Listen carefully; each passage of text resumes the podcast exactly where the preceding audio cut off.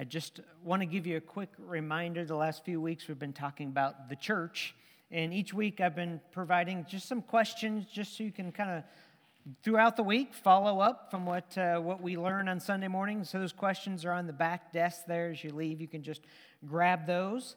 Um, and as we've been talking about the church, we started off with this idea that the church wasn't just a building or a, a certain place, that it's actually a movement or a gathering. The word is ecclesia, and it means a gathering or a movement. And the first church was a powerful movement. And I'm going to read to you from Acts 2 42 through 47. We read about the first church. And this is what it says All the believers devoted themselves to the apostles' teaching and to fellowship and to sharing in meals and to prayer. A deep sense of awe came, came over them all. And the apostles performed many miraculous signs and wonders, and all the believers met together in one place and shared everything they had. They sold their property and possessions and shared the money with those in need. They worshiped together at the temple each day, met in homes for the Lord's Supper. They shared their meals with great joy and generosity, all the while praising God and enjoying the goodwill of all the people. And each day the Lord added to their fellowship those who were being saved. Uh, this first church, they were committed. And they were committed, we're going to talk today, to generosity. Uh, it says that they shared everything they had. They sold their property and possessions. They, they shared the money with those in need. A little bit later, it says they, as they shared their meals, there was this generosity that they, they were living a generous lifestyle. And because of that, they were powerful. Now, when I think about generosity, I, I don't necessarily think about my dad's golf group that I grew up playing golf with. It's kind of different than that, actually. But my dad's golf group um, actually started over 40 years ago. They, they played every Saturday morning. And it was a group, that started out with four, grew at one point to like 15, and, and then it's shrunk back down to like 10 of them now. But, uh, but this group of, of, they were my old coaches, they were my dad's friends. Every Saturday morning at 726, they had the same tee time, they would show up, and they've done it for years and years. And as they've gotten older, they went from playing the men's tees to the women's tees to the old person's tees. They've moved up as they're playing golf, and they, their scores have gotten a little bit worse, but, uh, but it's still the same. When I would go back, when I'd go back to visit and play group, I loved it. It was so much fun. And, and this, this group of guys, what you have to know about them is they never complimented each other ever. In fact, it was the opposite of that. They, they were very sarcastic with each other. Now, if you were their partner, then they would compliment you. In fact, one guy that was actually my biology teacher in high school, if you his partner and you hit a good shot, he would say, Hmm, that was much better than I'd hoped for. That was his compliment to you for a good shot. And so uh, that was kind of the, the gist of this group. But they, they play the same game every Saturday morning, too, where they rotate partners around. And at the end of their 18 holes, they're gambling big money. And so at the end of 18 holes, if you lost really bad, you could lose $3. And if you won really big, you could, you could get $3. Now, that's obviously not very much money, but this group if you lost and you had to pay someone a dollar or two dollars, you had to pay it. They didn't, they, they wanted you to hand them the dollar bill. That was like the satisfaction, right? That you got that money from them. And in this group, that was just kind of the way they were. It was, it was sarcastic, but it was fun. And, and so my dad played with them all those years. And a couple months ago, after my dad passed away, he hadn't played with them for a while because he'd gotten too sick. And they were out playing week after he passed away, and Lisa and I had, had gone back the day after my dad died to spend some time with, with my mom and brothers, planning the service and everything. But we still had to come back to California and collect our five kids and then fly back to Kansas for the service, which obviously flying with seven people is expensive. And, and so this group, after they got done playing, a week after my dad had passed away, uh, they, they collected some money to help my mom and, and us with travel expenses. And I'm thinking they're going to give us $3 each, you know, like the winnings, you know. And, and these, this group of, of eight guys came in with over $1,200 they gave us. I thought, you know, it's, it's funny. These, they don't have the, the outward appearance of being generous, but their hearts were generous. And that, to me, that's generosity, right? You're, you're giving, and you're giving more than what is expected. And that's actually the definition of generosity is freely sharing money or things of value and giving more than is required or more than is expected. And when we look in the church, the church, when you think of generosity, you think of giving. And, and obviously, if you go back to the Old Testament, the Old Testament has many commands about giving to the church or the temple so that the rabbis could, could exist and, and the temple could be taken care of. The idea was uh, if you've been in church long enough, you've heard the term tithe. And the word tithe comes from the Hebrew word which means a tenth. And so the Israelite people were commanded give a tenth of everything they had. Now, to them, it wasn't necessarily money, but it was livestock, it was crops, it was everything they had, they gave a tenth of. And so that's where the concept of tithing came.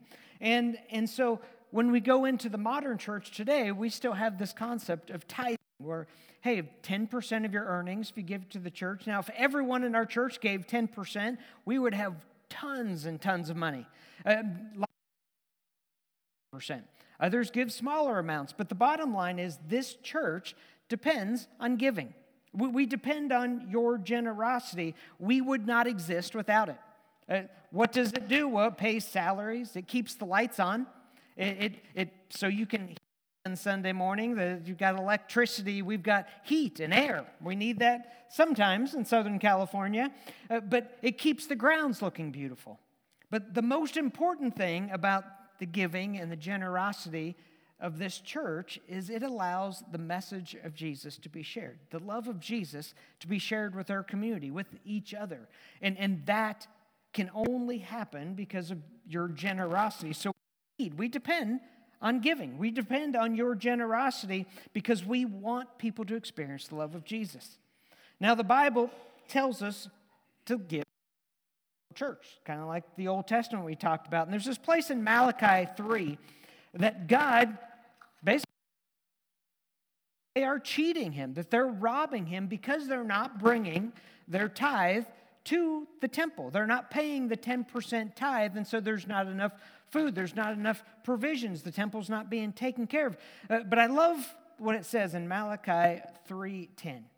It says, Bring the whole tithe to the storehouse, and so, like bring your 10%, that there will be food in my house. Now test me on this, says the Lord Almighty, and see if I will not throw open the floodgates of heaven and pour out so much blessing that there will not be enough room to store it. it this, first of all, God's saying, hey, test me on it. If you're not, you're not doing this, but do it and let me just show you what I will do. It, it's almost like you're not robbing God, but you're cheating yourself. If you read this and you go, God's saying, if you do this, you're going to be blessed. And if you look at Proverbs 3, it kind of says the same thing. Proverbs 3, 9 and 10 says, Honor the Lord with your wealth, with the best parts of everything you produce. Then you will fill your barns with grain, and your vats will overflow with good wine. It's almost as if God's saying, by not giving, but by not being generous, you are missing out. Now it sounds backwards. How do you how do you give something and then your stuff gets filled up? Well, that's God's math. That's not our math, right? But but the God over and over seems to say, give, be generous, and watch what I'll do. Watch how I will bless you. Now, I do not believe that God will make you rich by giving to the church. That is not what I'm saying. Don't say I'm saying that. But I do believe that God will provide for you when you give. I do believe that when we give, God meets our needs and provides for us. I do believe that when we give on a regular basis that we have less financial stress in our own finances. And now there is part of it that you give with the right attitude. God says he loves a cheerful giver, not an angry giver or reluctant giver, but someone that gives because they love God. They give because they love the people that God has put in their lives. You give because we're the church, because God is God and God commands us to. Now, Jesus has lots of things to say about, them, about money. Most of them are mainly focused on don't focus on money. That's kind of Jesus' overwhelming theme about money. And so in Matthew 6, 19 through 21, Eliana read this for us. It says, Don't store up treasures here on earth, where moths eat them and rust destroy them, and where thieves break in and steal. Store your treasures in heaven, where moths and rust cannot destroy, and thieves do not break in and steal. Wherever your treasure is, there the desires of your heart will be also. And so when we talk about these treasures, obviously Jesus is talking about your wealth. The thing you hold on to most dearly, those are the treasures that we're talking about here. And in our culture, our society, money is one of those treasures, right? In fact, money is pretty important in our society.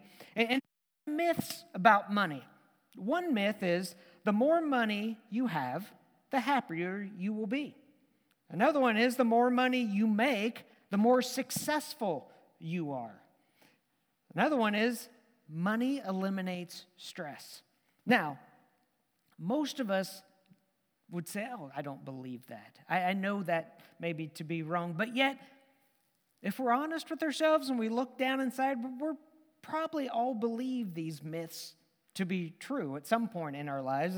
Money will make us happier.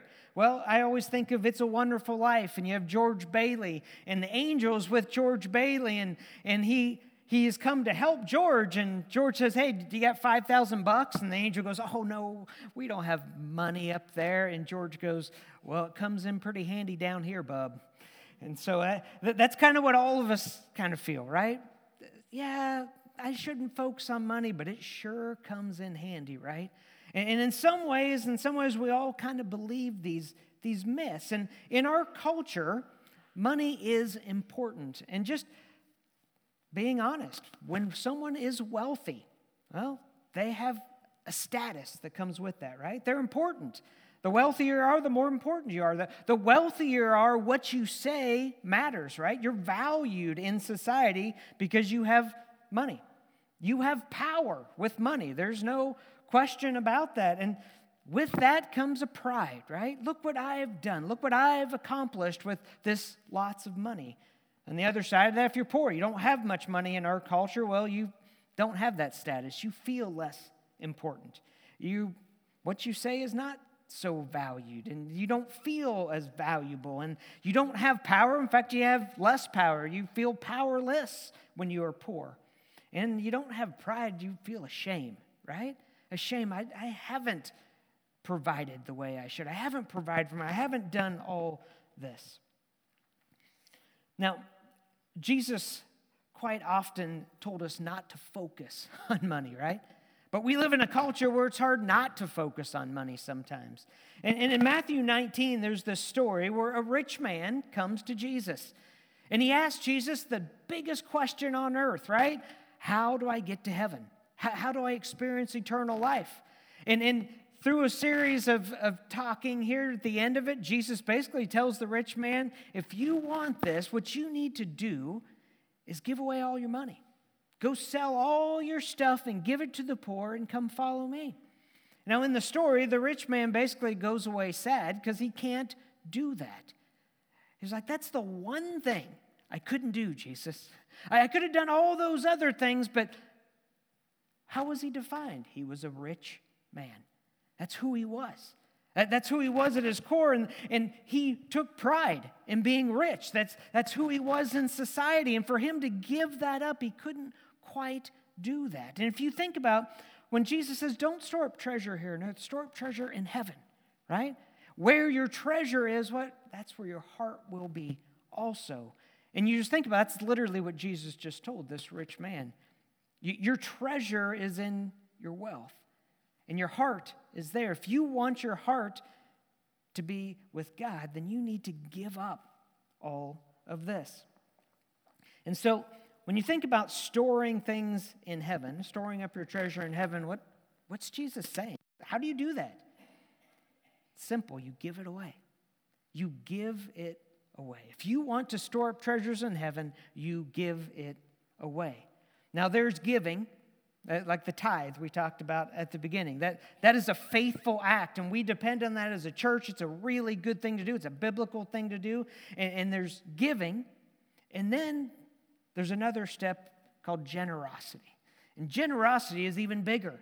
And generosity to me is more of a lifestyle. When you look at the first church and the teachings of Jesus mixed with how the first church lived and acted with each other, what they had was a lifestyle of generosity. Uh, the first church, the believers, they shared everything they had. They sold their property and possessions. They shared the money with those in need. And then Jesus goes even farther in Matthew 6 24, and he says, No one can serve two masters, for you will hate one and love the other. You'll be devoted to one and despise the other. You cannot serve God and be enslaved to money. And you think about that rich young ruler, that's literally what he was telling him. And you see, this, this first church wanted to serve God more than anything else. And they didn't allow their wealth to distract them or their lack of wealth to distract them from serving God. They lived in a generous way so that they served God first. When I was in college, I, um, I had this really cool Chevy Chevette. It wasn't a Corvette, but a Chevette. And uh, it was a beautiful car. Um, but my dad, my dad just got a, a Buick. I'd call it a brand new Buick. My dad was a school teacher. He didn't have a brand new Buick, but he loved Buicks, and he bought a new Buick, and he had just stepped up from, I believe it was from a Skylark to a Century. A Buick Century he just bought, and he was so excited. So I was going to get the Buick Skylark. And so my dad told me, why don't you try to sell the Chevy Chevette there on campus and just get as much as you can get out of it? And we're thinking for this beautiful, pristine Chevy Chevette, maybe $1,000. Now, this is, this is 30 years ago. Um, but so I put a little for sale sign for $1,000. And my dad wanted to get as much as he could out of it because uh, they were paying for two kids to go to college at that time. They were living paycheck to paycheck. They didn't have a lot of money. But but he, so he wanted to get some money out of it. And so I put the sign in the car, and I'm in one of my religion classes. This man comes up to me afterwards and he says, I, I saw that your car is for sale. And he wasn't a student like, like our age. He was older and he was actually from Africa. And he had literally just moved here like the beginning of the semester and he was studying to be a religion major so he could go back to Africa and share the gospel message. And, and, he, and he was this great guy, but he spoke very broken English. And he just gotten a job and he needed a car. And I said, Yeah, well, come on over. I'll show you the car. And he comes over. He goes, This would be perfect. Um, but I don't have, I don't have a, th- you know, $1,000. And I said, Well, you know what? I think we'd take $800 for it. I'm a terrible business person. I'm like, Yeah, we'll give $800. And he was like, No, I, I don't even have close to that. And, and finally I go, How much do you have? And he goes, Well, I have $150. And I was like, Yeah, it's not going to work. And so I, I went back to my dorm and I called my dad and I said, We had one guy, you know, who had no money. He wanted it. He could only afford $150. And I told him about the guy kind of laughing. And my dad, who is kind of was kind of a crusty guy, kind of had this rough exterior, but he goes, "Give him the car. Give him, take the $150 and give him the car." I was like, "Really?" And, and, and all of a sudden, I was like, wow, there's this generosity in there that I, I didn't know really existed, right? And, and yet, all of us, there's something about when we willingly go, you know what? I don't need an extra $700. I don't need an extra $650. I'm willing to give that away. There's something that happens in us, in that generosity. And, and I love it when, when new science studies actually backs up what the Bible tells us. And, and Time Magazine did an article on generosity. And, and they found basically what the Bible had already told us. They found that being generous makes you feel better. That's actually the title of the article. And so, generous people, if you live a lifestyle of generosity, you have better health, it, you have lower blood pressure, and it generally helps reduce stress in your life. And you have a longer life expectancy when you live a generous lifestyle. And I think that's so interesting when you think about, well, that's kind of what Jesus was saying all along. You don't, you don't need, you can give my favorite verses on generosity is Proverbs 11, 24 and 25. It says, Give freely and become more wealthy. Be stingy and lose everything. The generous will prosper, and those who refresh others will themselves be refreshed. I love that verse.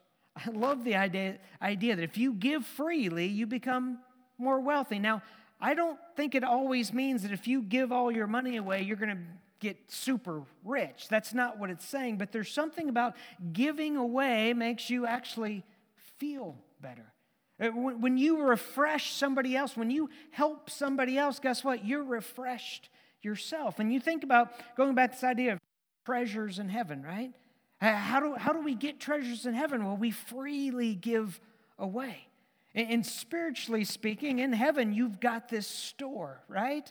That of, of all these treasures, and this idea that when we hang on so tight to stuff, we lose it. And, really, it's true.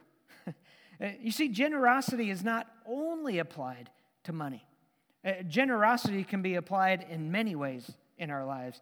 Think about it when you freely share money or things of value, and you give that in a way that's not even expected or more than expected. And what are things of value? We have tons of things of, that we value in life, right? A few weeks ago, Lisa and I, we'd bought a, a new vanity for our, get, our our second bathroom. It was on sale. There's one left, and so we finally we went and bought it, and, and we have it on our little cart, and we wheel it out to my my Honda CRV. And if you don't know this about Honda CRVs, it's really hard to get most things in the back of them. Anything that's any size just doesn't quite fit, and so we have this vanity, and it weighs a good bit. And, and Lisa's super strong, but she just wasn't strong enough to help me get it into the back of this Honda. And so we look like fools in the parking lot of Lowe's. I'm pulling it, the cart's moving, she's trying to help, and we're arguing a little bit. And, and all of a sudden, this guy appears from nowhere. He was in a truck a couple parking spots down, shows up, comes, pushes Lisa out of the way, helps me get this thing, get it in in about two seconds, and he's gone. And I was like, wow, that was so generous of that guy. Because you know how many times I've been driving out of the Lowe's parking lot and I see people trying to load stuff in their car and I'm laughing at them like, that's never going to work. And I just keep on driving. I'm too busy, right? I don't have time. This guy stops what he was doing. I don't know what he had going on, but he took the time. That's generosity, right? That's taking a little bit of time out of your day. And what other things do we value other than money? Well, time, kindness, love, grace, cookies. I just had to throw that in there. I value cookies. And there's something about those things time, kindness, love, grace that, that, man, if we are generous with those things and we do it in God's name, it's amazing what God will do in return. You just think about the time that Jesus fed 5,000 people. It, all that started with one boy in his lunch. And this boy is just listening to Jesus and the disciples try to figure out what are we going to do? The disciples want to send him away. Jesus goes, No, we're going to feed them. And the disciples, we don't have enough food. And this little boy with one lunch walks up and goes, You can have my lunch. Now, you and I, we're going to look at the crowd and we're going to go, hey, thanks for your lunch, but you might as well eat it because that's not going to do one bit of good. But he gives his whole lunch away. And I'm just guessing that little boy was hungry, that he wanted to eat his lunch, but he was willing to give it to Jesus. And what happens? 5,000 people are fed. You see, when we freely give the things that we value, God can do so much with it. Uh, Proverbs 11 says, Give freely and become more wealthy. Be stingy and lose everything. Uh, that may be the worst word on earth, right? Stingy. Uh, you, we all know a stingy person, right? Uh, there's no joy found in being stingy and hanging on to what is yours. There's no joy in that. And, and the thing is, is when we when we give it away, wow, there's joy. The generous will prosper. Those who refresh others will themselves be refreshed. Do you want to be refreshed? Uh, do you want to have generosity all around you? Then live generously. Give away the things you value. When you love somebody, when you're generous with your love, guess what happens? You get love in return. when you're generous with kindness, I, dare you to try sometime when someone's really mad at you, just be kind. I mean, be generous with your. It's really hard for someone to respond in anger when you are generous with your kindness and with your love. What about your time? Man, we value our time because we're busy, right? But if we're generous with our time, it is amazing how people respond to that. grace. Think how generous God is with His grace. Shouldn't we just be full of generosity, giving away grace? And just like money, we all want these things. We all want love. We all want kindness. We all want grace. We want these things. And if you value those things, give them away. the, the first church, there was something about this first church. The, the unity in the first church, the love in the first church. And I would say a lot of it comes from the way they lived. They lived generously.